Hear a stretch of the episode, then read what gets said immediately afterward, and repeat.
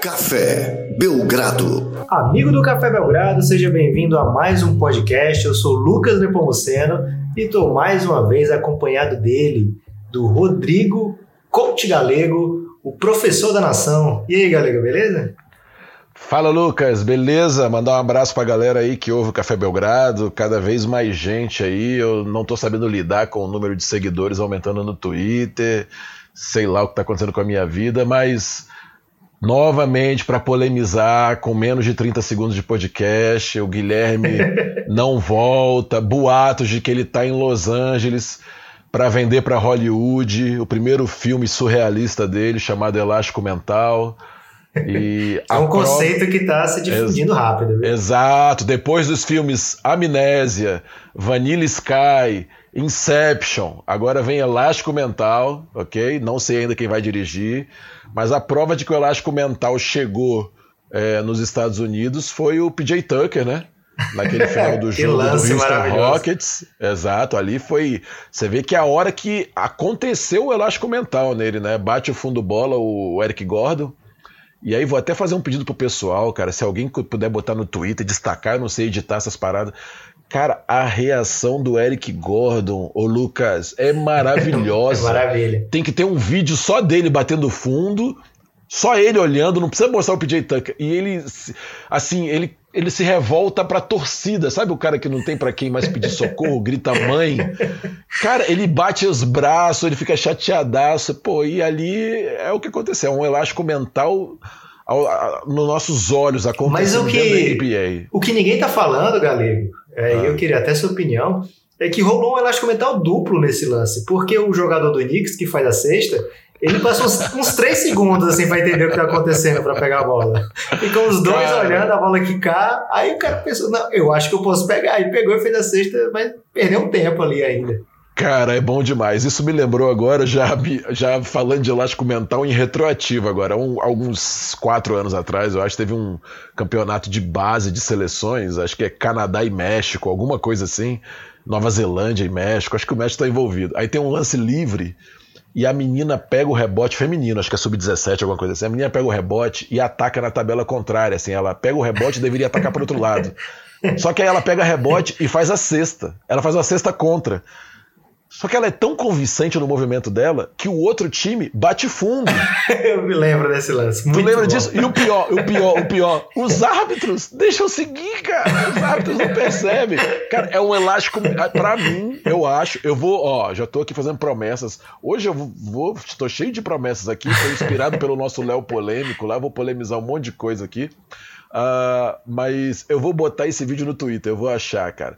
É o, por enquanto, é o maior quadro de elástico mental coletivo que eu já vi, cara. É muito bom. Muito Você bom. falou do, do Léo Polêmico, muitas pessoas não conhecem o Léo Polêmico, porque é o seguinte, galera, é um acesso exclusivo ao Léo Polêmico, porque tem que ser apoiador do Café Belgrado no plano Belgradão Insider, que aí dá acesso ao grupo de apoio contra o sono do Telegram. Se você não está entendendo bem do que eu estou falando, www.cafébelgrado.com.br.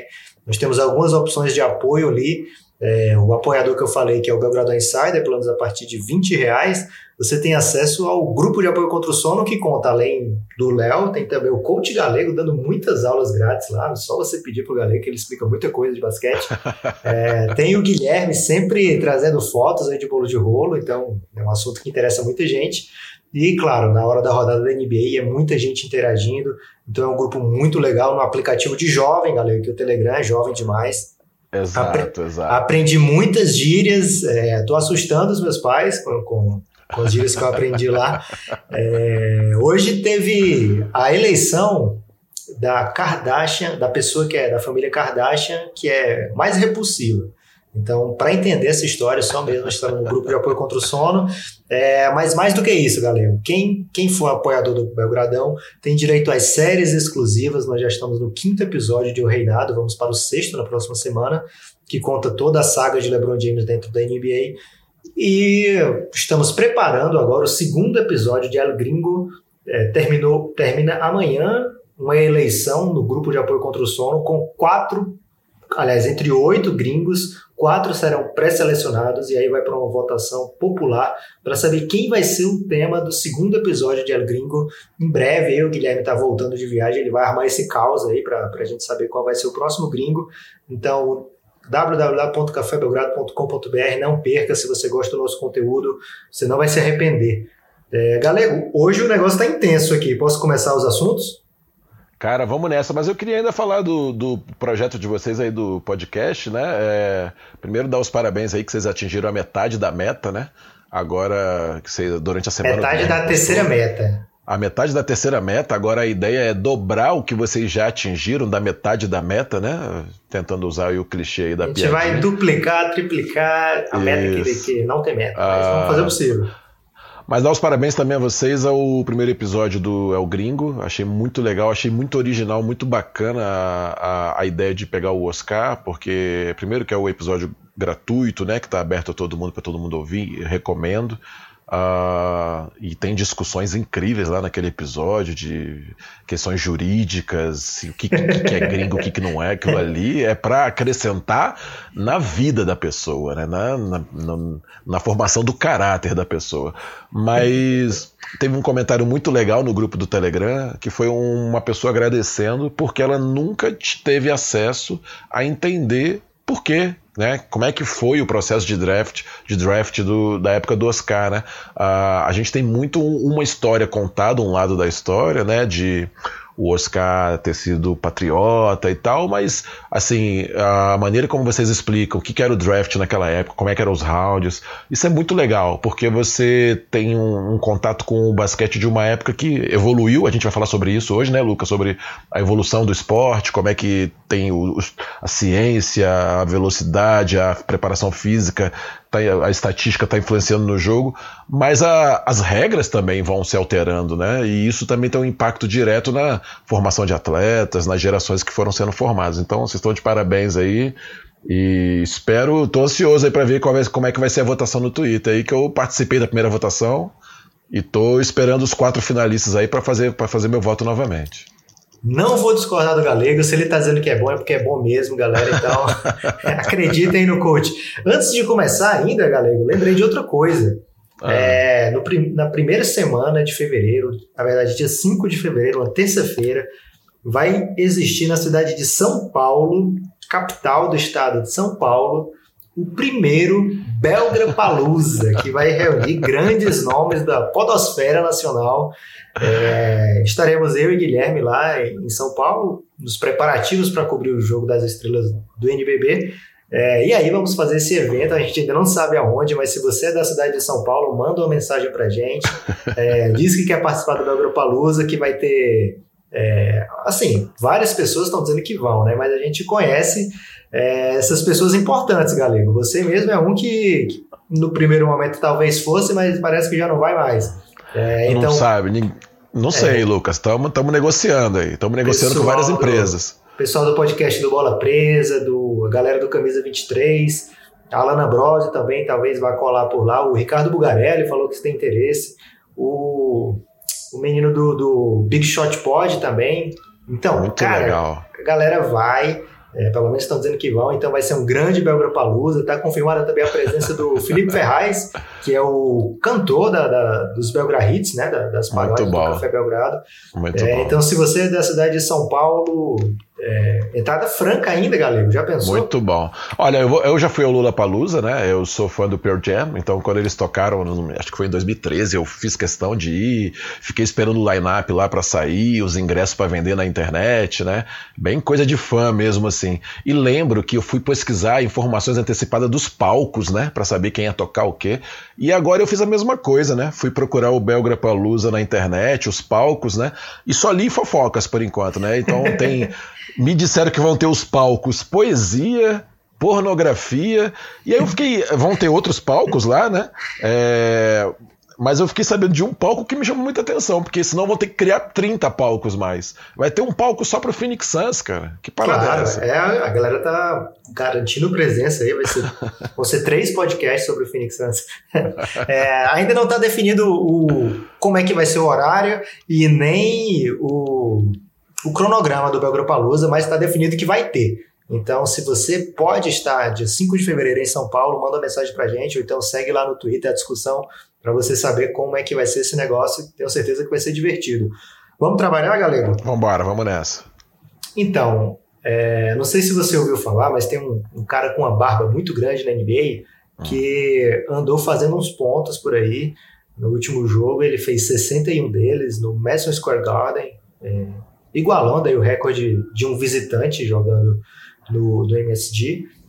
Cara, James Harden, não sei mais o que falar aqui. Todo podcast a gente está sendo obrigado a colocar ele na pauta porque ele está impossível, né? Então, para não continuar falando, ah, ele é muito bom por isso, por isso, por isso, é, o coach deu uma sugestão para a gente falar um pouco é, de uma comparação que foi feita, pelo, acho que no Instagram da ESPN, ou, ou, se eu não estou enganado, foi isso.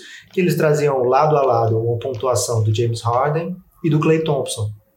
E na pontuação dizia, no, no, texto dizia, James Harden, acho que foi num jogo que ele fez 57 pontos, é, recebeu zero assistências nesse jogo. Clay Thompson fez 44 pontos, e desses 44 pontos, os 44 vieram com assistência de um companheiro. É, eu achei curioso, muito curioso, né, na verdade, é, essa comparação do, da ESPN, mas eu acho que não quer dizer muita coisa, galera. Eu estou pedindo para você me ajudar a decifrar como é que pode acontecer duas coisas desse tipo e, e por que que anda acontecendo. É, na verdade, assim, eu lembro da. Mandei, eu, eu compartilhei essa foto com alguns amigos e eu acho que ele explica um pouco a diversidade que está acontecendo de basquete. Eu tenho ouvido muito é, as pessoas falando assim, ah, eu, eu acho que não, tá? Mas as pessoas têm falado assim, ah, o jogo tá meio pasteurizado, pasteurizado, né? Tá todo mundo fazendo a mesma coisa, aumentando o pace, aumentando Avisem o ao Phoenix Suns que tá todo mundo fazendo a mesma coisa, porque a gente não ganha de ninguém, cara. Mas assim, uh, eu, eu, eu, eu, discordo um pouco. Eu acho que é nítido que o pace aumentou do jogo. Há, há, um estudo por trás disso, já falei isso aqui em outros episódios, né? Há uma questão estatística em cima disso. Uh, se você quiser jogar em um pace mais lento, você tem que compensar muito defensivamente, você tem que conseguir equilibrar muito seus ataques. Porque assim, se um time consegue atacar mais de 40 pontos do que você, e hoje em dia é muito viável acontecer isso é, 40 pontos aí são é, sete ataques de, de, de, tentativa de três pontos convertidas, né? É, oh, perdão, desculpa. 40 pontos são 20 ataques de, de dois pontos, né? Seriam. Aí não precisa dar 20, né? A gente pode diminuir com algumas bolas de três aí. Mas assim, Lucas, aonde eu tô querendo chegar? Existem vários tipos de times, né? E a gente está falando de dois times que jogam pace rápido, pace acelerado, né? Que a, criam muito volume de jogo, como o Golden State e o Houston, mas que jogam em sistemas totalmente diferentes, né? Uh, o Clay Thompson, além de tomar assistência em todas, ele quase não dribla a bola. E o, o, o, James Harden chega, eu tô sem dados aqui, mas ele chega a número de 300 dribles no jogo, assim, fácil, entendeu? Então, uh, tem muito a dizer sobre o time. Eu tenho ouvido muito agora e a gente gosta de fazer essa, essa transferir essa, esse papo do futebol para o basquete, sabe? E me desculpa, mas comparar o futebol com o basquete, a gente vai ter. Eu tô lendo agora, Lucas, aquele livro Sapiens que fala sobre a evolução da espécie humana e tal. A gente vai ter que falar sobre evolução. O basquete é o, é o clímax da evolução, assim, é o ápice da evolução, né? Então não tem muito como isso. Assim, é um jogo que tem uh, um nível de variedade de ramificações muito grande. Então o James Harden consegue chegar a 60 pontos sem pontuar em um nível muito alto, sem, sem assistência. Já inventaram, o Bucks marcou ele de um jeito, outro time marcou ele de outro, uh, e ele ainda consegue sair, se, é, se superar. Aí as pessoas, onde eu estava falando que eu me perdi um pouco, as pessoas estão falando assim: ah, o, o Harden está jogando sozinho. Beleza, ele faz 60 pontos de 110 ali e tal, mas não joga sozinho, tá? Muitas das bolas que ele consegue soltar, uh, ele consegue trazer um número de assistências, ele participa bem nos rebotes, mas outros jogadores são decisivos em alguns momentos importantes para mapear e marcar os adversários. É um time que tá capenga, tá sem o Chris Paul, agora tá sem o Capela, que você, Lucas, gosta de chamar de capelar. Então, então assim. Fui criticado aqui. então, assim, tem muita variável, tem muita coisa acontecendo. O Golden State trabalha com muito passe, agora, pô, estão com cinco All-Stars naquele time lá como é que vai tratar um cara ficar quicando bola e os outros não conseguirem jogar, né? Então, uh, eu acho que o pace aumentou, acho que o basquete evoluiu muito uh, tecnicamente, na parte da ciência do esporte, fisicamente. E é engraçado, Lucas, hoje os caras correm muito mais, estão melhores preparados fisicamente, mas se entende também que é preciso ter uma rotatividade melhor para preservar o atleta, poupar o atleta. Ah, Galego, mas aí no Houston não fazem isso. O Harden está jogando uma minutagem alta. Sim, é um time que tem uma dependência maior, vai pagar caro por em algum momento por isso, seja taticamente dos times adversários nos ajustes ali do playoff conseguirem travar melhor o Houston, uh, seja para ele de repente ter uma lesão muscular ou ter um cansaço na fase decisiva, como o próprio LeBron já passou por isso né, em outras equipes que ele jogou. Então é, é, é uma coisa bem interessante, cara. Dois caras pontuarem muito alto, um ter todos os pontos de assistência, o outro, pô, nenhum. Não sei quantos mil pontos ele já fez sem assistência nenhuma, criando o próprio ponto. Cara. Ele, ele é líder, Lucas. Eu vi uma estatística de faltas em chute de três, né?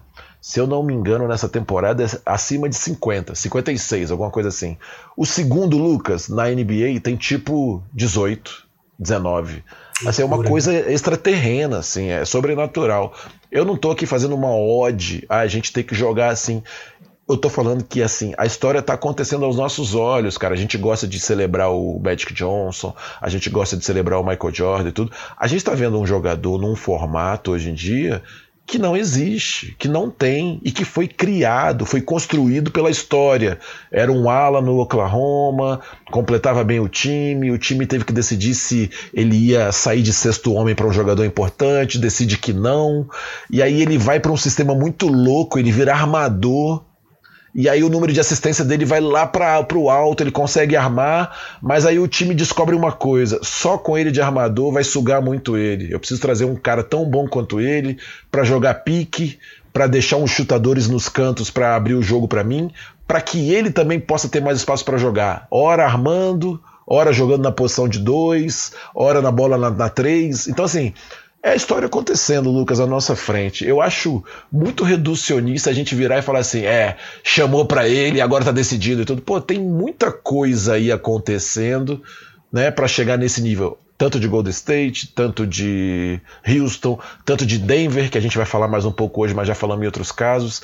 Pô, cara, essa é a parte que eu falo que é poética aí, que você insiste em vulgarizar, vulgarizar esse termo falando que é pornografia.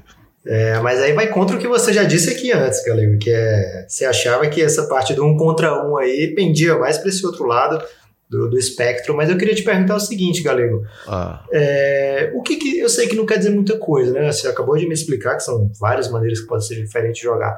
Mas alguma coisa quer dizer, né? Porque são 263 pontos seguidos que o Harden faz sem receber uma única assistência. Uhum. É, é, assim, ele concentra realmente a jogada, né?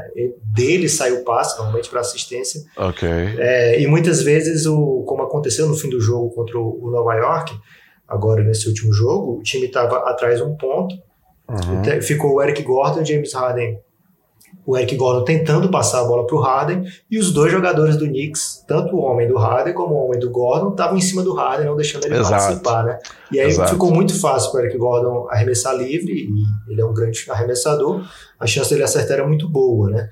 Uhum. É, então, o fato do, do Houston ter nesse momento um, um, criador excepcional que é o Harden e os outros, mesmo o Eric Gordon, no passado ele foi um excelente criador.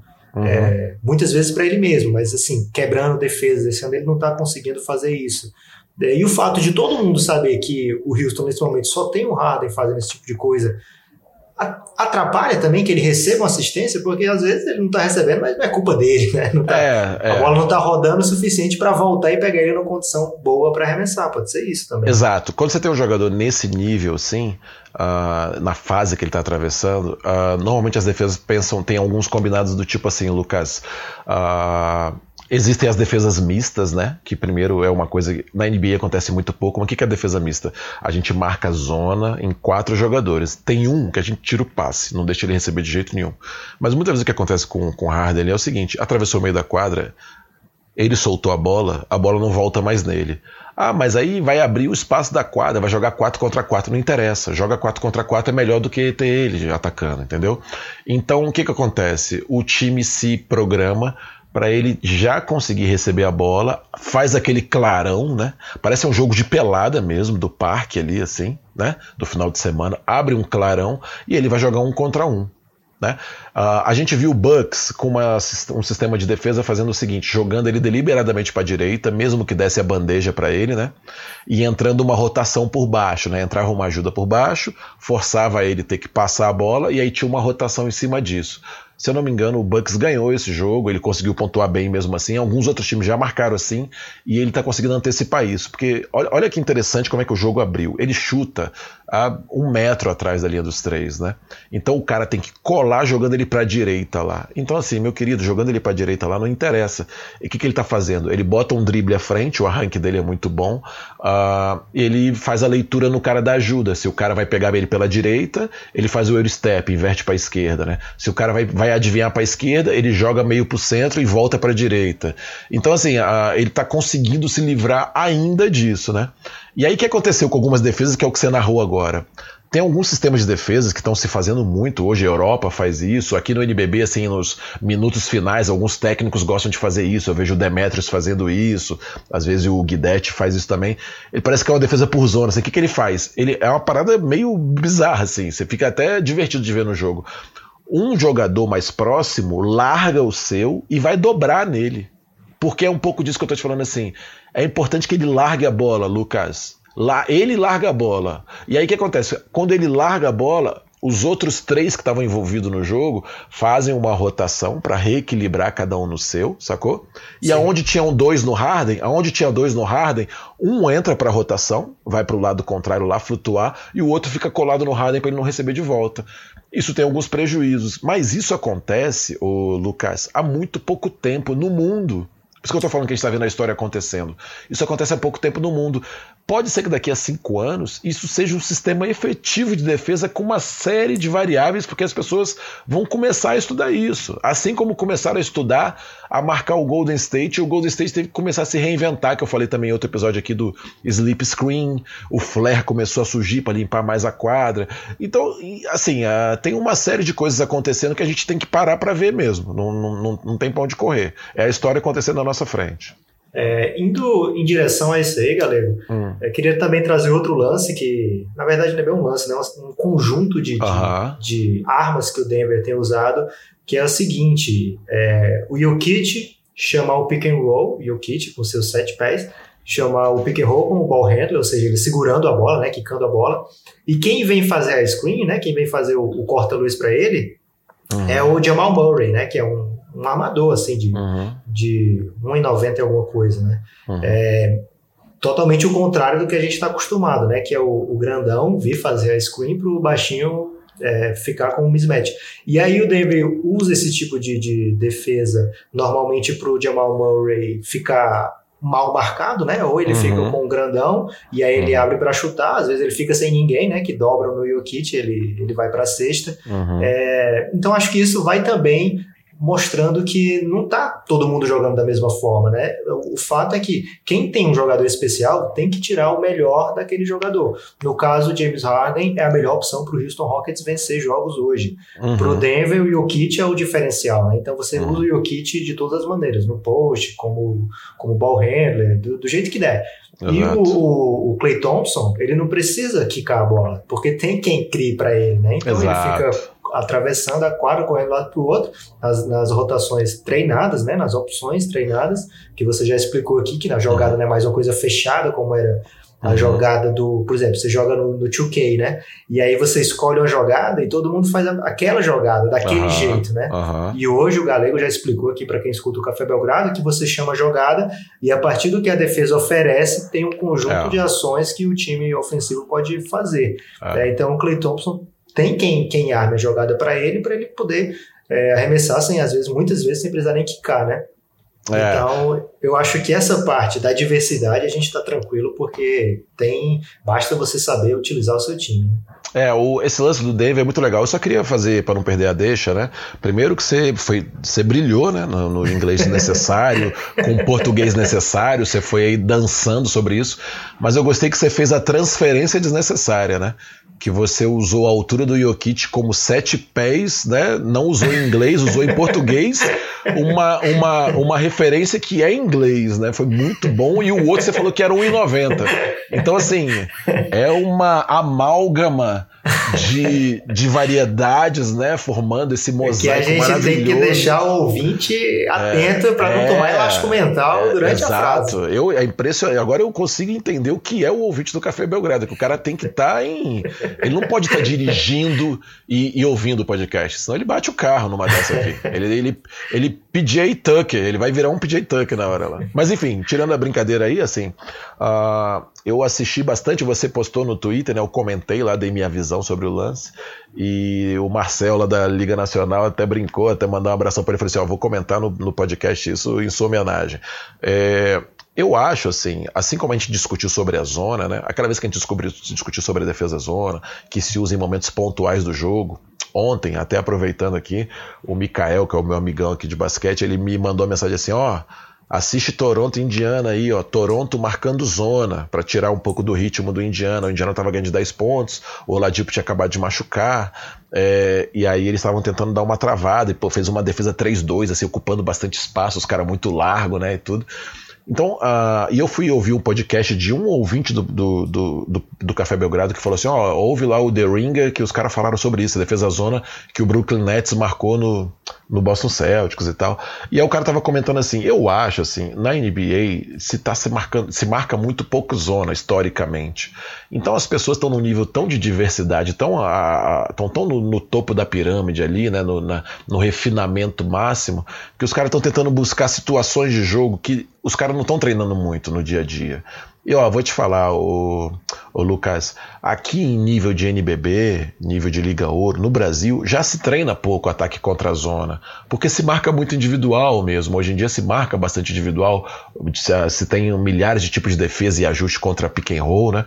Então, assim, eu, eu, eu, eu trago no mesmo, nessa mesma ideia o sistema de ataque do Denver ter um, um bloqueio, ter um jogo de pick and roll, de um pequeno bloqueando um grande, causa uma série de problemas. Eu, tô, eu, eu, vou te falar uma coisa, você vai dar risada. Eu tô com uma prancheta do meu lado e uma caneta para eu desenhar, para eu conseguir explicar para você. que às vezes a, a, minha mente não tá dando conta aqui. Mas, por exemplo, quando o Jokic vem pelo centro da quadra, que é o que ele tem feito, ele toma um bloqueio do Murray, né?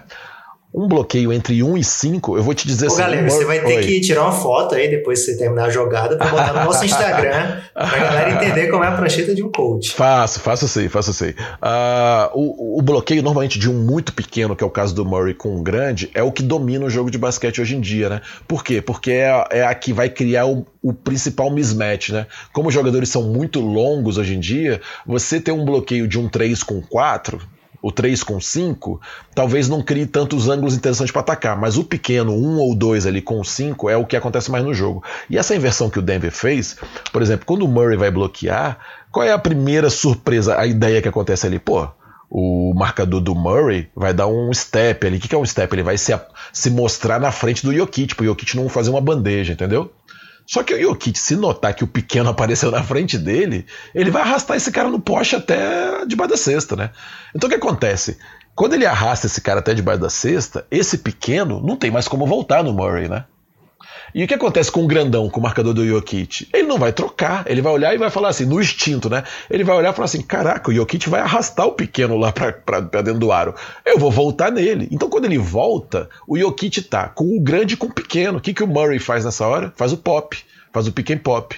Né? Então naquele vídeo que você botou, quem quiser olhar de novo, ou se você quiser repostar alguma coisa depois desse podcast, o Murray faz pop quando ele reconhece que os dois saíram no Jokic, né? O pop é quando ele fica para chutar para três. Né? É, o pick and roll é quando ele rola para cesta, né? E o pop é quando ele aparece no alto, né? Ele fica no alto para chutar, uh, que quebra bastante o sistema defensivo também, né? As rotações defensivas, né? E aí, assim, quando o, os caras decidem não trocar, o grandão quer recuperar no Jokic, né? Quando o grandão quer recuperar no Jokic, ele normalmente tem que passar por cima, assim que a gente chama, eu posso explicar melhor mais para frente isso, mas ele sai num ângulo Você tá desenhando até agora, cara? Tô, tô desenhando até agora. Ele sai num ângulo que o Murray, olha só que interessante, o Murray consegue fazer o roll, né? Porque qual é o lance do pick and roll? O lance do pick and roll é que o cara que bloqueia, uh, o cara que tá driblando a bola sai, sai num ângulo que você tem que entrar na frente dele. O cara que foi bloqueado tem que recuperar nele, então você tem alguns milissegundos que o bloqueador consegue rolar para a cesta livre só que é o Murray, é um cara com muita qualidade técnica. Ele pega, muda de mão, faz gancho, dá step back, é, sabe, gira, faz um pé de pivô, dá uma assistência no corner, e aí entra naquilo que eu já falei em outros podcasts. Cria o desequilíbrio necessário para um time bem treinado ficar jogando ataque, ataque desequilíbrio, ataque desequilíbrio. Aí não é mais jogada. É aquilo que a gente falou, né? aí é motion. Aí já não é mais jogada, não tem mais nada. Os caras e o resto do o resto do Denver é todo o mais aberto possível, né? Todo posicionado, exato, todo posicionado e a bola vai entrar em alguém e você vai ver que vai ter uma sequência, vai ter uma série de passes, vão continuar atacando a cesta.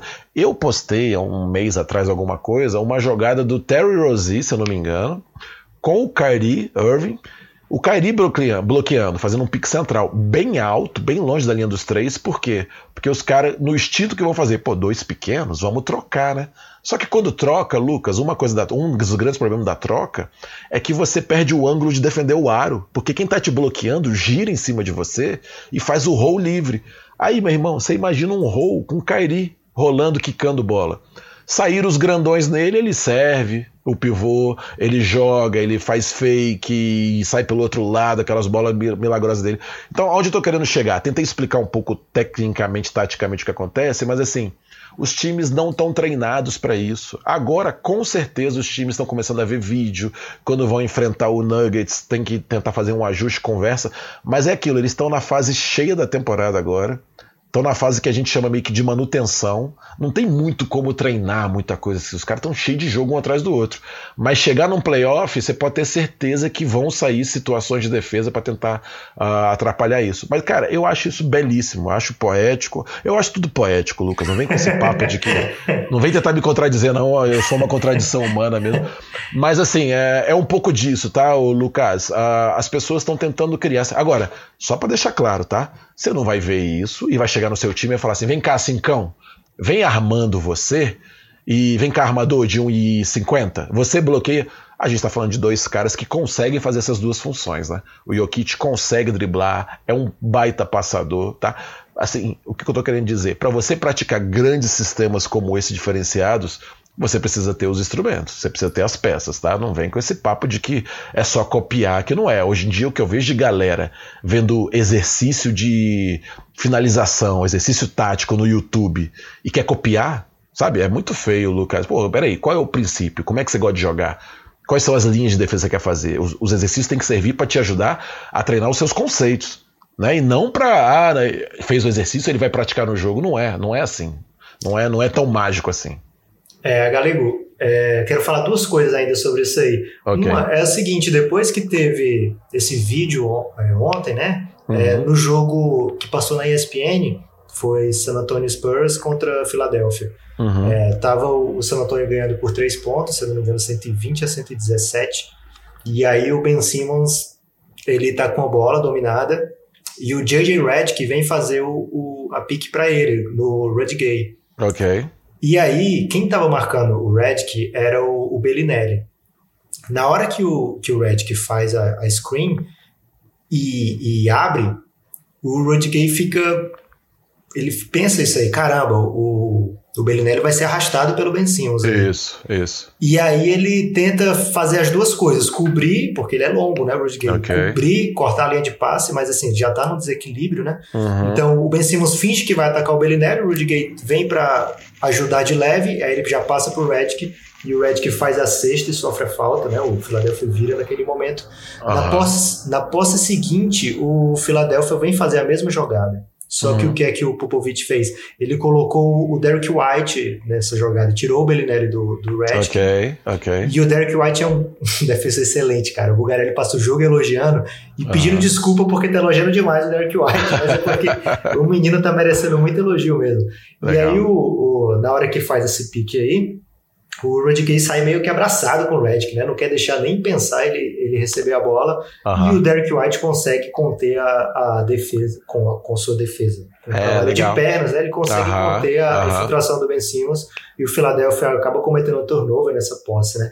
Então, é o que você estava falando, né? Os times uhum. vão buscando meios de se adaptar a essa jogada e o Popovich conseguiu ali no simples timeout já é, um contra-ataque para essa jogada. O cara é impressionante. Isso aí a gente chama, eu tenho o professor Ronaldo Pacheco aqui, que é o técnico do Cerrado, grande amigo meu, foi aluno dele na faculdade, ele fala que é o diálogo dos técnicos, isso aí. Né? O cara vai lá, pede um tempo, faz uma substituição, aí o outro responde com uma outra jogada. Outro, é, esse jogo de xadrez humano acontece o tempo todo. Mas ó, eu lembro que na última, quase certeza foi o último podcast que eu falei aqui, o Lucas, não dá para marcar todas as opções o tempo todo. Então o que, que os times fazem? Eles escolhem aonde eles acham que podem tomar a cesta, assim, é, fazer o time adversário atacar na bola que eles têm menos probabilidade, né? Então, por exemplo, é, quando você você vai lá e estuda o adversário. E aí você pensa, ó, né, que, normalmente é isso assim, tá? Tá numa preleção ali antes do jogo, vai falar assim, ó, bloqueio do 5, nós vamos fazer dobra e volta. No bloqueio do 4 nós vamos trocar, tá ok? Tô dando um exemplo qualquer, independente de qualquer time, tá ok? Isso está estudado pelo técnico, pela comissão dele, que ali nessas situações é, vão ter um desequilíbrio menor para o time. Se tiver que tomar cesta nessa, tá valendo, porque você não está expondo tanto o time adversário. Mas aí, cara, o que, que você combina quando acontece o Ben Simmons bloqueando, cara, o JJ Redick? Ou o JJ Redick bloqueando o Ben Simmons? Os caras não têm combinado para isso, entendeu? E aí gera exatamente essa narração que você fez. O atleta tem que tomar a decisão na hora. Então, assim, uh, por isso que é tão gostoso ser técnico, cara. Porque você tem que estar tá de olho nisso e tem que ter o um time muito treinado e um discurso muito alinhado, amarrado com os atletas, a ponto de você sanar rapidamente esses problemas. Porque é sempre um cara querendo gerar problema para você. Então essa parte assim do jogo é deliciosa. Eu assisto amarradaço nisso aí. E eu gosto muito de ver linguagem corporal, né? Então você vai sacando a dúvida dos atletas na hora, o que, que tem que fazer, tomada de iniciativa, comunicação, um apontando para o outro onde tem que sair e tal. Essa parte é, é muito legal. Bem-vindo ao basquete. Bem-vindo ao basquete. Basquete é isso aí mesmo. Fala aí. Eu prometi duas coisas para falar ainda sobre esse assunto. A segunda ah. é a seguinte: é, eu tava, não lembro agora se era lendo ou se era ouvindo um uhum. material sobre o Carmelo.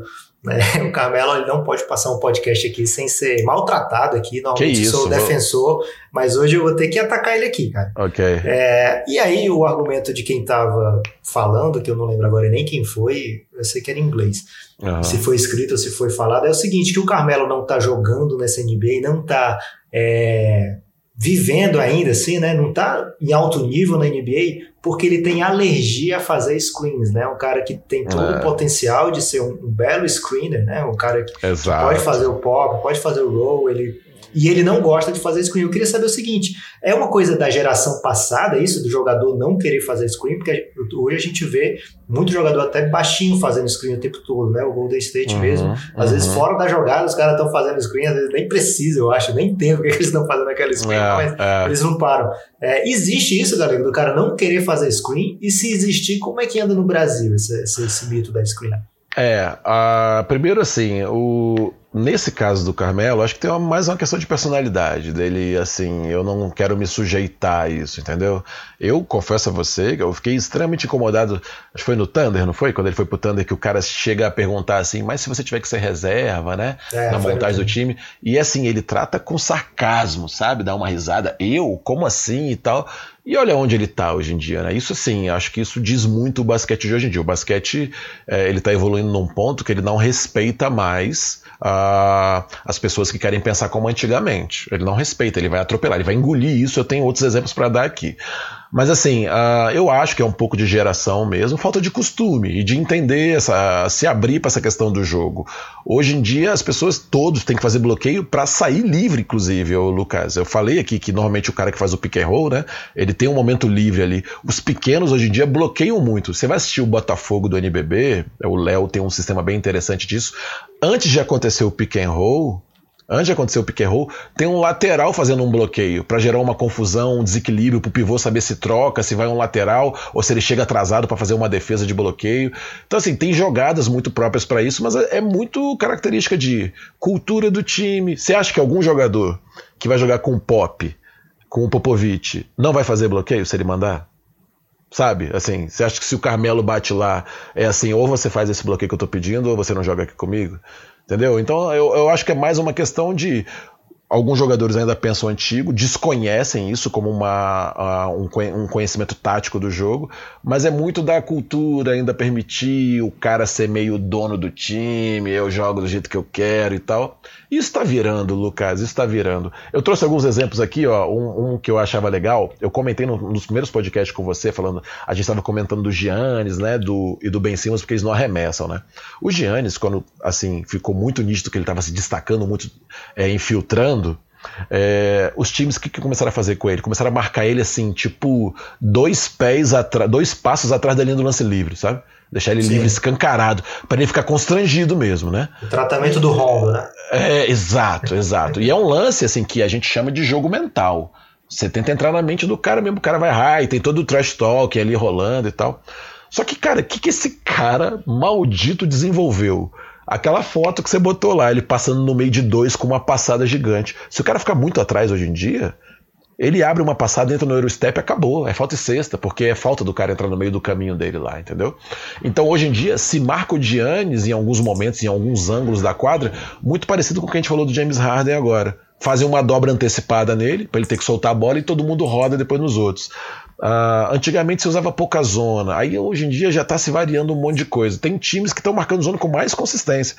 O jogo do Brooklyn Nets, cara, que ele ganha do Boston, eles marcam uma 2-1-2. 2-1-2 é a mais tradicional da pelada do parque do final de semana. e a, aquele do Black Power lá, que agora me fugiu o nome, ele fica. O Jarrett Allen. É, o Jarrett Allen, ele fica acima da linha do lance livre, cara. Assim, é muito incomum numa 2-1-2 o cara ficar tão alto, o cara do 1, um, o cara do meio, né? Mas assim, como não tem 3 segundos de garrafão, ele fica para frente e pra trás, fica para frente e pra trás. E o time tira os Celtics de sistema, o Jason Tatum fica infiltrando que nem um louco, pô, tirou toda a fluidez do time do Celtics, né? Ah, antigamente, você treinava assim, ó, nós vamos com 3 no rebote o primeiro pivô que vai no rebote e o cara pega a bola dele, ele fica para atrasar o primeiro passe, para o outro correr na bola. Isso, é, isso era muito treinado. Hoje em dia, com o volume de jogo, os ataques tão velozes, o, Lucas, às vezes não se vai mais para ninguém por rebote em alguns lances. Vai um só, porque senão você vai perder transição. Os caras não vão aguentar correr no ataque, no rebote e ter que voltar, sabe? Em 2010, quando a gente Aqui em Brasília, o Mikael trouxe pra gente aqui o 5 aberto pra gente começar a estudar, e hoje em dia o 5 aberto é uma, uma lei meio que universal, todo mundo usa isso, a gente vê vários times aí, o Denver mesmo jogando assim, 5 aberto, o Bucks jogando. O, a galera aqui que era meio resistente fala assim, é, aí não vai dar rebote, né? aí ninguém vai pro rebote e tal. Não interessa, o cara que vai pro rebote, ele vai vir correndo a linha dos três.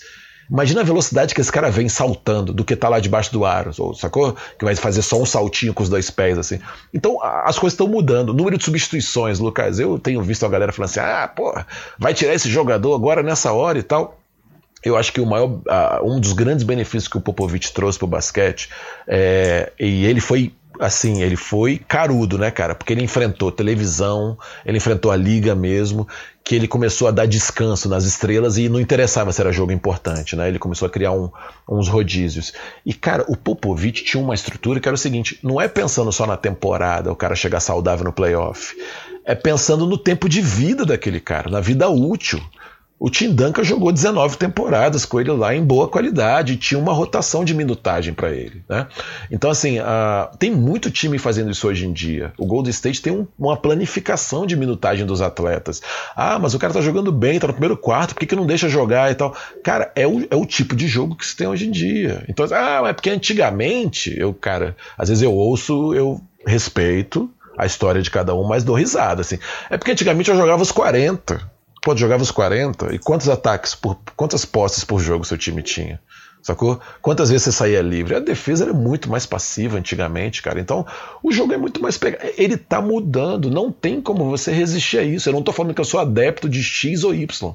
Mas está acontecendo muita mudança, Lucas. Então eu estou batendo bastante nessa tecla hoje por causa disso. A gente tem que se divertir com isso. Né? Antigamente o cara era bom no arremesso só. Aí, hoje em dia, o cara, depois o cara passou a ser meio generalista, né? Ele fazia um pouco disso, fazia um pouco daquilo. Hoje em dia, as grandes estrelas, os caras são multi-especialistas. Os caras fazem muita coisa, só que assim, num nível absurdo. Absurdo. De alto nível total, sacou?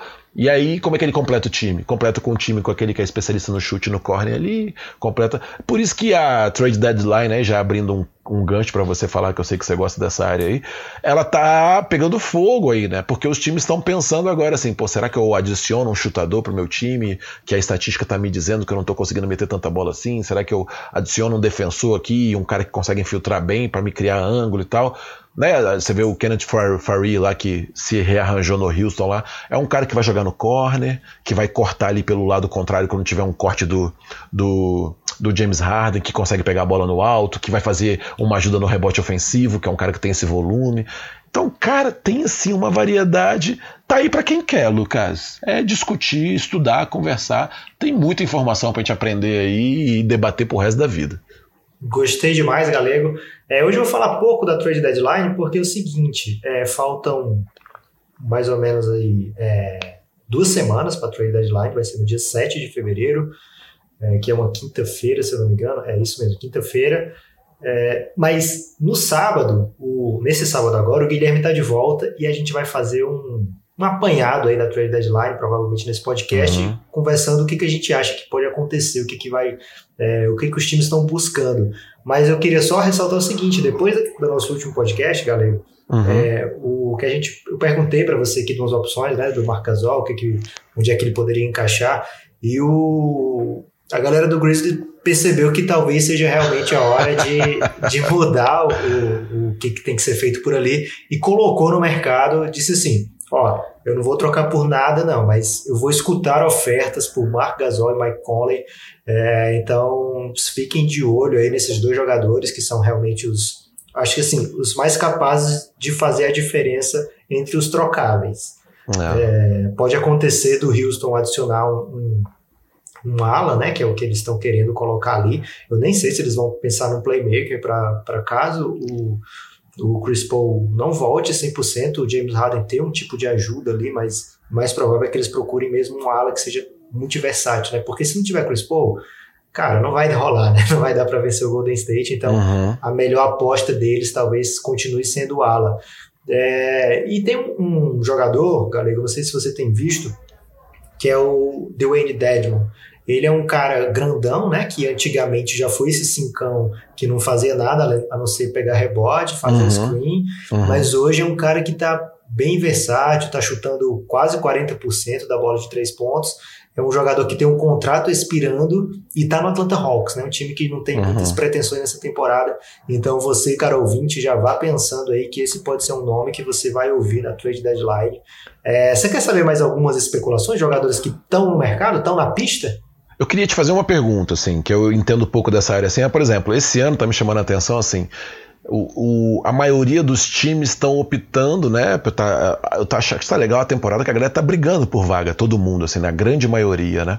Sim. E aí, assim, os times. Quando, quando é que a trade deadline fica mais quente? Fica mais quente quando tem muito time fazendo. É, tem muito time fazendo tank ou quando tem muito time brigando, porque aí o cara fala assim: caraca, uma peça aqui, a gente vai dar um salto ali para sexto lugar, a gente tem chance no playoff. Como, como é que você está enxergando isso aí? É, influencia isso na, no, no fervor da trade deadline? Influencia, cara. Sabe por quê? O que está acontecendo esse ano? É isso que você falou. Tem pouco, pouquíssimo vendedor, time vendedor, e muito comprador, né? Muito time pensando, cara, para mim falta uma peça para eu fazer tal coisa. Mas ao mesmo tempo, esse cara que está pensando em comprar pensa, mas mesmo que eu adquira essa peça, será que eu vou vencer o Golden State? Será que eu vou chegar nesse nível aí? Então o cara fica meio arredio, né? Porque nem adianta ele sair da briga pro playoff, que você tá admitindo ali pro, pros seus acionistas, pra galera que compra o, o, ingresso da temporada toda, que ó, eu não realmente não tenho muito interesse em te dar um jogo de playoff, em te dar é, o melhor produto possível. Então ele fica com medo de fazer um, um de tirar o time de campo, né? Assim, de uhum. A melhor oportunidade do time. Mas ao mesmo tempo ele pensa, poxa, eu vou pegar, por exemplo, o Mike Conley, né? Vou pegar uhum. o Mike Conley, que ele tem um salário agora de 30 milhões, depois vai ser 32, depois vai ser 30 alguma coisa. É, então tem, são três, depois dessa temporada, mais dois anos ainda na, na casa dos 30 milhões. É, e será que o Mike Conley vai te deixar numa posição de disputar o título mesmo? Ou você está fazendo um investimento aí de, na ordem de 70 milhões, 80 milhões, fora o que você vai pagar de taxa para os outros times, né? Porque quando você fica acima do, do permitido, ainda tem um espaço no, na sua folha salarial, vamos, vamos dizer, são cento e, 109 milhões, né? O permitido. São uhum. 102 milhões. O permitido.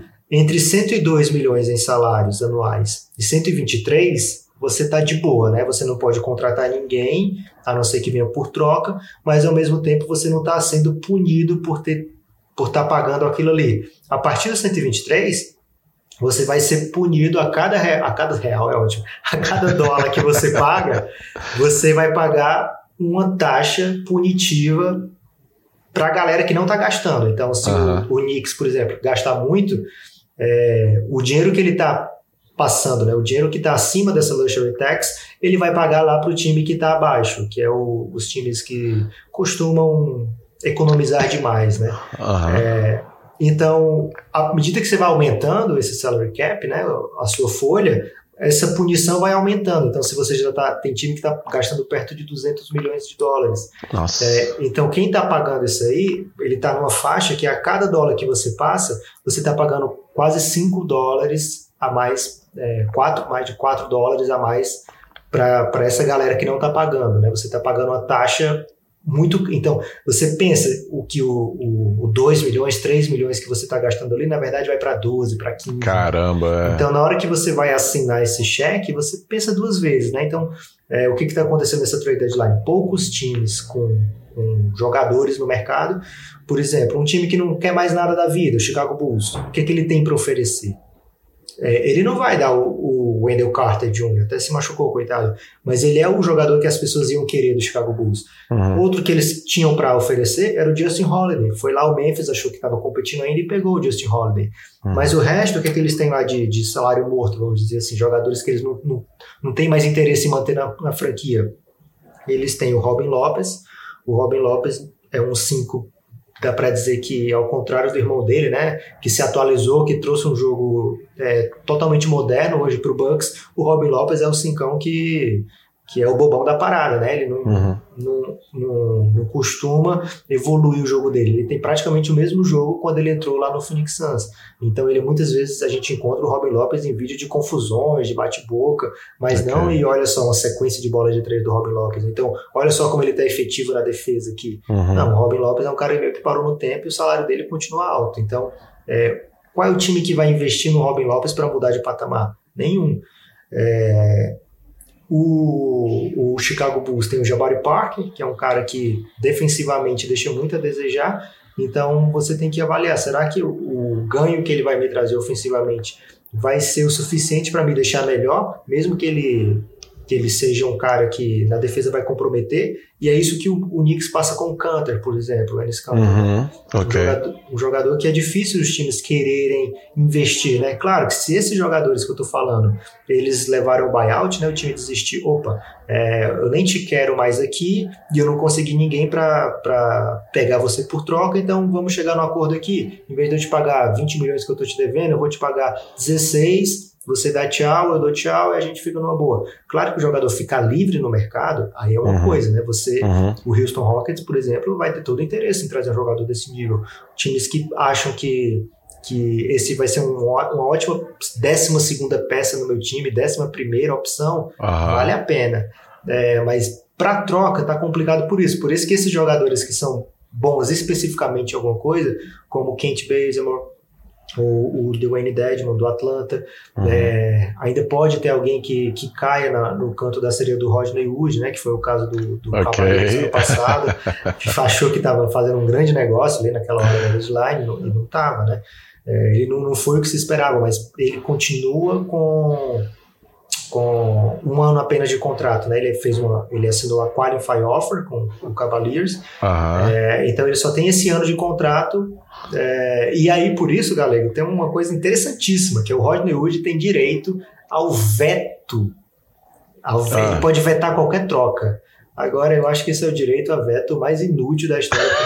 Porque, tipo assim, ele tá no Cleveland Cavaliers, cara. Ele vai trocar uma, Ele vai vetar uma troca pra onde? Só se tentar trocar ele pra China. É, exato. Vale, é, vale, vale, vale troca pra qualquer lugar, fora da liga também. Aí acho que, acho que era, realmente era importante. Podia trocar ele por, sei lá, uns, uns um saquinho de bala, alguma coisa assim também. Então, então fica essa curiosidade aí para o amigo ouvinte do Café Belgrado. O Roger hoje tem direito a vetar troca para qualquer canto, mas ao mesmo tempo ele tá, ô gente, vem me buscar aqui, me escolhe aqui, tipo aquele cara que fica no fim da pelada. Galego, reta final. Vamos nessa. É, tem uma, uma, história engraçada também, que é a seguinte: o Grizzlies, além do, do Mike Conley e do Marc Gasol, colocou o Chandler Parsons no mercado, né? Então, caraca. É, se você acha que o Chandler Parsons ainda merece a chance, manda um, um Twitter aí pro seu time, pro GM do seu time, ver o que, que acontece. É... Galego, posso trazer uma informação aqui para você? Por favor, vamos nessa. Paulinho Boracini fez a sexta da vitória do basquete cearense, meteu um game winner jogando contra o ex-técnico Alberto Bial, o Vasco da Gama, é, agora há pouco, então estou muito emocionado para essa reta final de podcast. eu estou assistindo aqui na minha frente, a TV tá ligada, eu liguei na TV aqui o jogo e eu falei, interrompo ele e falo o que está acontecendo ou deixo ele descobrir pelas estatísticas e se emocionar ao vivo? Acho que valeu mais a pena a segunda opção. Os ouvintes aí vão ter aproveitado esse momento de euforia sua aí que tem um detalhe laranja, né? A blusa é laranja também, remetendo. É bonita essa, essa é, camisa exato, fora exato. de casa. É, já que eu trouxe aí o assunto basquete brasileiro, galera, uhum. acho que é a hora perfeita para a gente entrar no cantinho da base. É um quadro aqui do Café Belgrado onde o Galego fala alguma história boa ou ruim, ou às vezes até engraçada, das coisas que ele viu no nosso basquete de base. É, eu trouxe, eu normalmente eu tô muito rancoroso aqui no cantinho da base, né? Eu tô trazendo coisas e reclamando no final. Eu vou talvez entristecer algumas pessoas e dizer que eu vou continuar nessa pegada, mas não vou trazer uma história tão é, mirabolante quanto aquela dos dois jogadores que jogavam no ataque e três defendendo, né? Algumas pessoas me mandaram mensagem perguntando se era verdade mesmo. Eu falei, cara, tu acha que eu vou lá no Café Belgrado para mentir, cara? eu não tenho por que isso não. Inclusive, alguns amigos agora aqui de Brasília que estão voltando, estão começando a ouvir, né, o Café Belgrado, que eles sabem que eu estou participando e tudo um deles trabalhava na liga, né? A liga é organizada pelos próprios professores. Ele falou: caramba, eu tenho o, seu e-mail. Por que, que eu fiz? Eu não briguei com ninguém lá no dia, vi que o professor não era da casa e tal, assim, não era do esporte, mas eu mandei um e-mail depois para a liga, relatando que a gente tinha que orientar os professores, a, porque era um professor substituto, sabe? E assim, pô, a culpa ali toda é do professor principal, né? Que convidou o substituto e não falou nada assim de cara, tem que jogar a regra do basquete, o 5 contra 5 e tal. Enfim, então deu uma repercussão legal. Eu, eu, vou trazer um relato interessante agora que eu vi essa semana aqui. Eu falei, putz, esse fato, esse pequeno recorte, tem a ver com o cantinho da base lá e eu vou tentar fazer um gancho para algumas falas aqui minhas uh, provocativas barra denunciativas. É, eu tô acompanhando, pô, tô visitando vários amigos aqui em Brasília, né? Já tô assim, tô sofrendo que não, não voltei a dar treino ainda, né? Mas é vida de técnico é assim mesmo.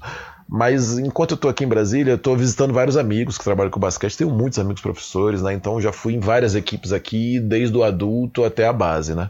E aí fui encontrar um amigo meu que ia viajar com uma equipe sub-15, e aí ele ia fazer. É muito normal, Lucas, as equipes no Brasil, elas vão jogar torneios, assim, às vezes, ou em outras cidades no próprio Brasil, ou na América do Sul aqui mesmo, no Chile, no Uruguai, na Argentina. Tem um intercâmbio muito legal aqui, feito pelas próprias equipes, né? E é normalmente quando você faz, às vezes, esses torneios, você vai disputar, você se reforça com jogadores de outras equipes, sabe? Ah, essa, ainda mais essa época aqui de troca de temporada e tudo, tem muito garoto procurando buscar um time para jogar, para se desenvolver, para virar jogador. Muita gente que sonha ser jogador de basquete, né? E aí eu tava com ele lá e ele me apontou, ó, tá vendo aquele menino lá e tal, o que, que você acha? Aí eu falei, ah, gostei dele, ele vai ser um lateral legal e tal, dá para desenvolver. Aí ele falou, não, Galego, você não tá entendendo. Ele tem 15 anos, ele tem 1,90 e da cidade que ele veio, é, ele jogou a vida inteira de pivô.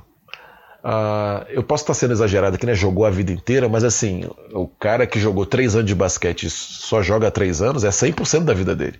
Ele não tem ideia do que foi jogar de lateral de frente. Cara tinha 1,90, Lucas, sem desenho, traço nenhum de que vai crescer mais que isso, com 15 anos. Só jogava de costas para cesta. Não sabia fazer é, backdoor, não sabia mudar de direção, não jogava infiltrando de frente, chutar de frente com muita dificuldade. E aí, esse meu amigo, que pensa muito parecido como eu, foi conversar com ele, falei, olha, a gente joga aqui num sistema mais aberto, num 4 aberto, você não tem, você não tem formação de 5, né, de grandão e tal, bloqueio e tal. A gente vai te jogar um pouco mais de frente. Ele, cara, mas da onde eu venho? Eu sou tricampeão estadual jogando assim. Eu sou um dos maiores no meu time. Mas assim, uh, aonde eu tô querendo chegar? O técnico aqui em Brasília que tá olhando para ele, tá olhando para o futuro dele. E da onde ele vem, ele foi formado olhando para o que ele pode oferecer agora. Não sei se você conseguiu pegar isso que eu estou te Sim, trazendo assim. Claro, então, assim, isso acontece no Brasil absurdamente, Lucas. É de praxe, é de praxe isso. E aí eu vou trazer mais algumas histórias, mas assim, Ô, Galego, no primeiro episódio de O Reinado, que eu acho que você ouviu, né? O Guilherme conta como o primeiro técnico do LeBron James rodava o time, né? Ele ensinou todos os do meu time vão jogar em todas as posições, não importa se é o pivô, ele vai, é, treinar como armador, não importa se é baixinho, vai treinar como pivô, que é para ter mais fundamentos. Né? É, aqui, eu, quando você falou o primeiro episódio, achei que você ia falar do El Gringo, porque o Oscar, eu sou daqui de Brasília e eu joguei no clube onde o Oscar passou aqui quando garoto, né? E eu fui atleta de um técnico que foi técnico dele, o professor Miura aqui, que é um técnico sensacional, é um engenheiro do basquete, assim. Ele inventa exercícios, ele tem mais de 30 mil exercícios escritos, assim. Eu tenho uma, é, eu tenho, eu tô falando sério, não tô exagerando, não. Eu tenho uma influência muito forte dele, assim, é um cara que é uma referência nacional aqui. Tem técnico do Brasil todo e de fora que vem visitar ele e tal. Ele é bem fechadão, que ele é japonês, oriental, assim, meio fechado na dele. Mas Seu Miyagi. É, é, nessa pegada mesmo. O próprio Oscar brinca disso, né? Que era o Sr. Miyagi dele.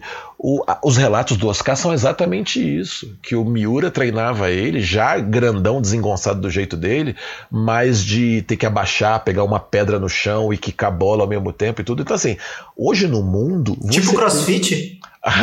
não, não. Esquece crossfit. Esquece crossfit, por favor.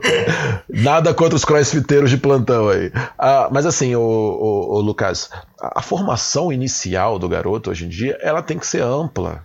Uh, eu estava vendo um estudo de um grande professor lá de Santa Catarina que eu fiz amizade. Ele faz uma capacitação de técnico lá no, na Federação de Santa Catarina. Ele estava me contando assim: Galego, tem estudos mundiais hoje em dia de que os garotos que chegam longe nos esportes em excelência, maioria vem do interior. Por que do interior? Porque no interior ele não tem a vida corrida da, da, da, cidade grande, ele não tem a pressão da cidade grande de ser o melhor de tudo, ele se diverte jogando. E olha só que interessante, ele joga todos os esportes. A diversidade motora é estudada na área da aprendizagem motora como grande benfeitora na especialização mais à frente entendeu?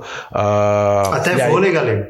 Tudo, tudo, cara, tudo. Eu, apesar de me coçar aqui para querer fazer uma gracinha do tail zaga, zaga, tail, tail zaga, é, todos os movimentos possíveis, a diversidade motora ajuda na hora de você refinar, porque você fica com o cérebro mais plástico você fica com um cérebro mais diversificado, maleável em termos de poder adaptar movimentos e refiná-los, né?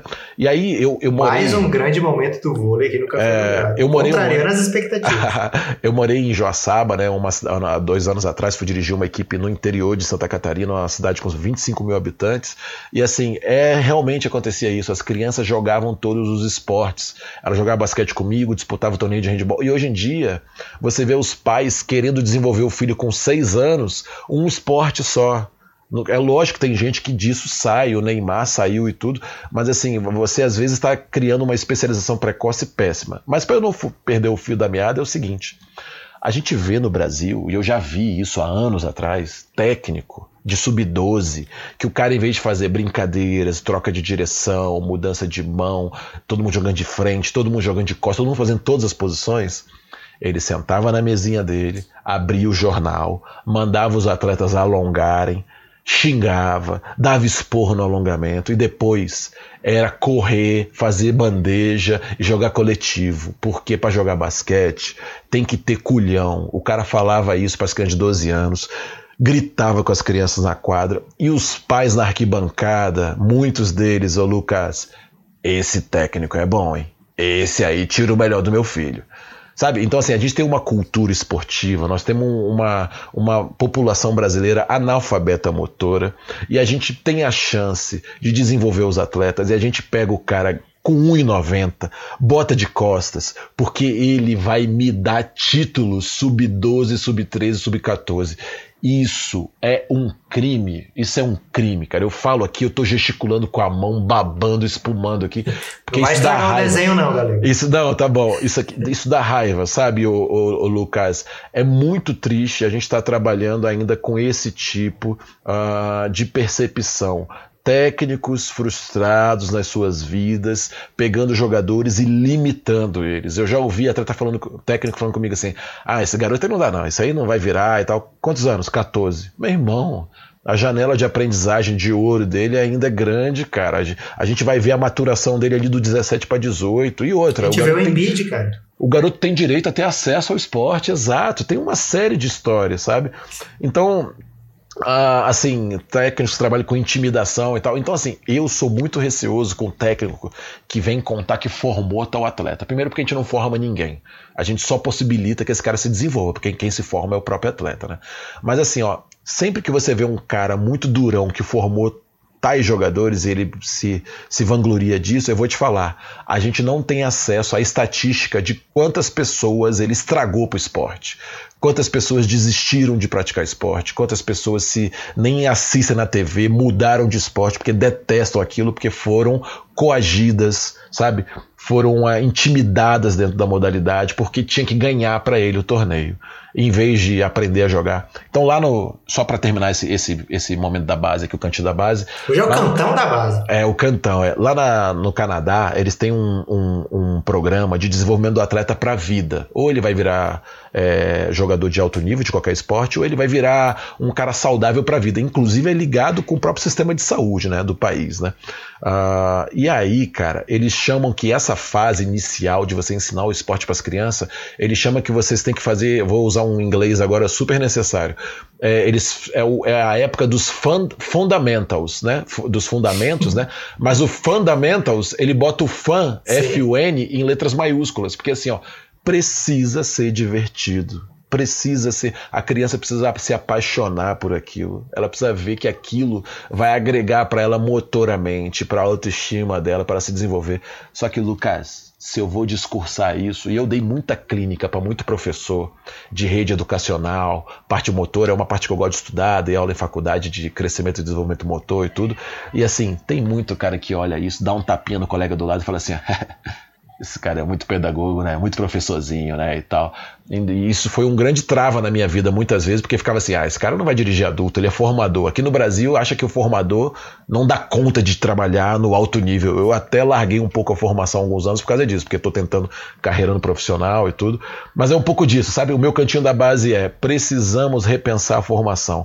Nós temos pensadores incríveis no Brasil sobre basquete e eles estão aí encostados passando publicação de livro e tudo, mas estão encostados. Porque no fundo a gente quer título, quer formar, quer falar que foi campeão adulto, quer montar um patrocíniozinho para contratar três, quatro jogadores em cima da hora, fazer um campeonato estadual e ser campeão e falar que é bom. Ah, os valores estão muito invertidos aqui no Brasil, o, Lucas. Esse desabafo foi pesado, eu tô mais leve. eu não vou nem fazer momento francamente, galera, porque senão o ouvinte vai terminar esse, esse podcast deitado no chão do banheiro em posição fetal. Beleza, é, fechado. Então vou pro destaque final e infelizmente, galego, meu ah. destaque final não é nada animador. Ah. Meu destaque final vai pro Victor Oladipo, cara. Poxa, infelizmente cara. é a parte ruim desse, desse esporte, né, galera? Quando acontece uma contusão tão grave, é, uma contusão que não é comum, né? Foi um, um tendão no quadril, então é uma coisa meio, meio nada a ver que aconteceu com ele. É, eu não estou lembrado exatamente aqui qual foi o tendão que se rompeu, mas é. eu sei que é uma coisa que vai tirá-lo da temporada. É. é saiu há pouco, né? É uma lesão, uma lesão bem rara, viu? Eu também não entendi direito, ainda vou dar pesquisada, mas tenho acesso que é uma lesão rara assim de acontecer. Pois é, cara. E aí, Oladipo fora da temporada, eu tinha a esperança que o Indiana Pacers adquirisse o Mike Conley para formar ali um, uma Putz. coisa bem encorpada para esses playoffs. Mas sem o Oladipo, imagino que é, o Indiana vai chegar aos playoffs sim, tem galera boa para jogar ali. Vou esperar bastante do Tyreek Evans agora, que fez uma temporada passada muito boa pelo, pelo Memphis. É, esperar mais ainda aí do Domantas Sabonis, que consegue criar seu arremesso e tal. Mas esse não é o momento do, do, do destaque do Indiana, é o destaque do Oladipo. Melhoras para ele, que ele consiga superar esse momento ruim da carreira. E eu vi um meme muito legal, que era o seguinte: é, Oladipo fora da temporada. E a reação dele era super tranquila, assim, né? Aquela cara dele de, de decidido, né? A dar a volta uhum, por cima. Uhum. E, e o, o, resto das pessoas é em desespero, né? Então, Exato. foi uma coisa que pegou todo mundo, assim, mas o Oladipo me parece ser aquele cara centrado e eu não tenho muita dúvida de que ele vai dar a volta por cima, não. É isso aí. Pô, a história dele é muito legal também, né? Que é um cara que não consegue engrenar na NBA e a gente tem aquilo que eu falo aqui, que é o analista de fato, que todos nós somos também, né? Pelo consumir. É, já era, esse cara não dá e tal. Todo mundo meio que tratou ele como um cara que tinha potencial, mas não ia.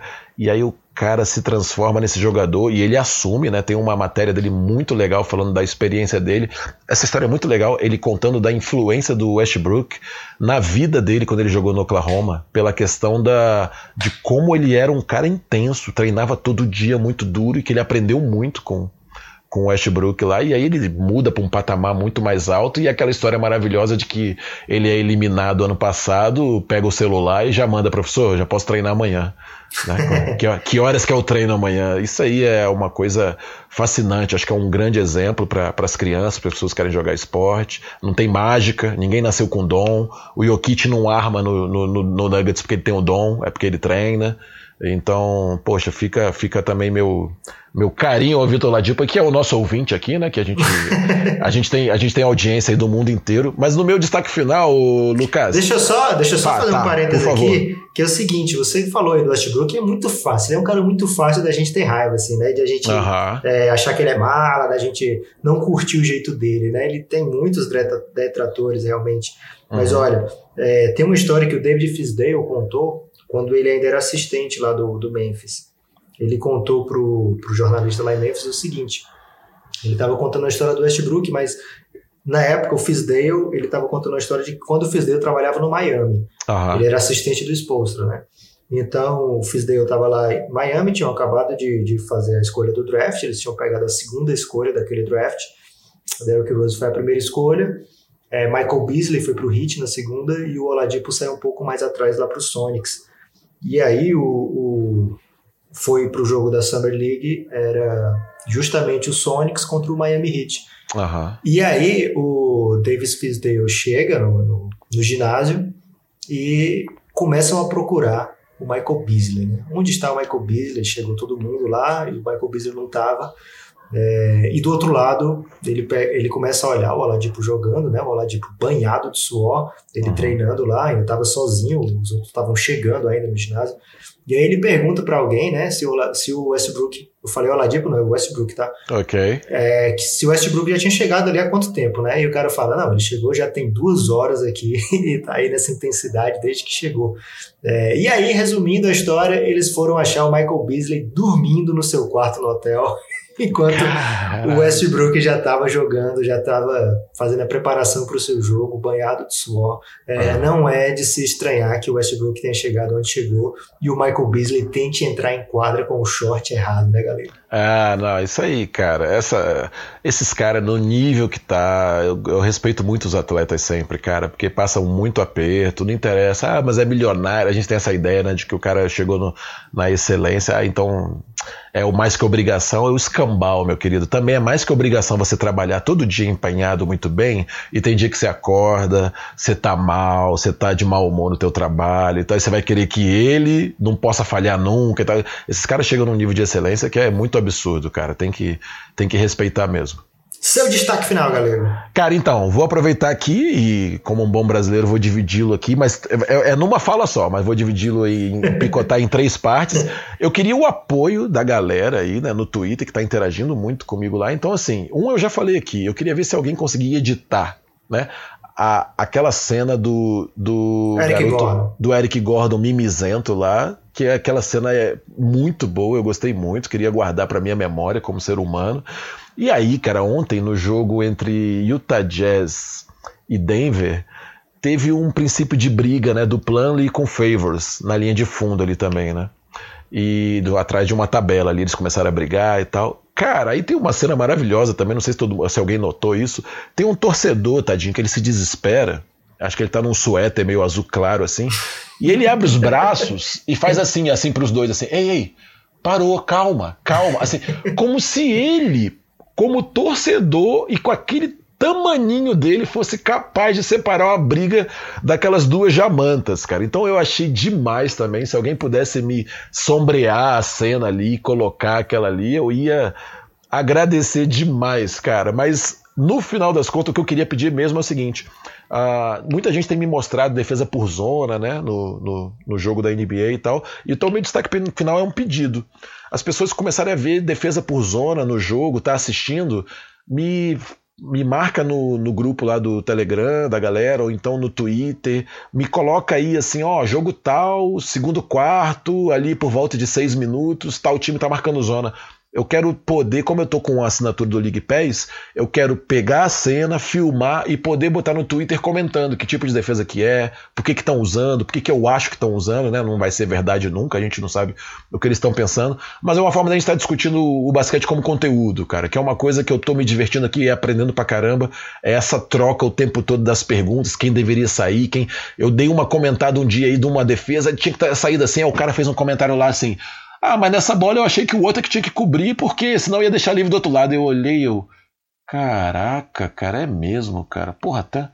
E aí, o excelente comentário. Assim, então, assim, toda a informação, todo o conhecimento trocado entre a gente ali é muito, acrescenta muito para mim e eu aprendo junto e acho que tá muito legal essa troca com a galera. E agora tem que respeitar, né? Eu pulei de 100 para 700 seguidores, né, Lucas?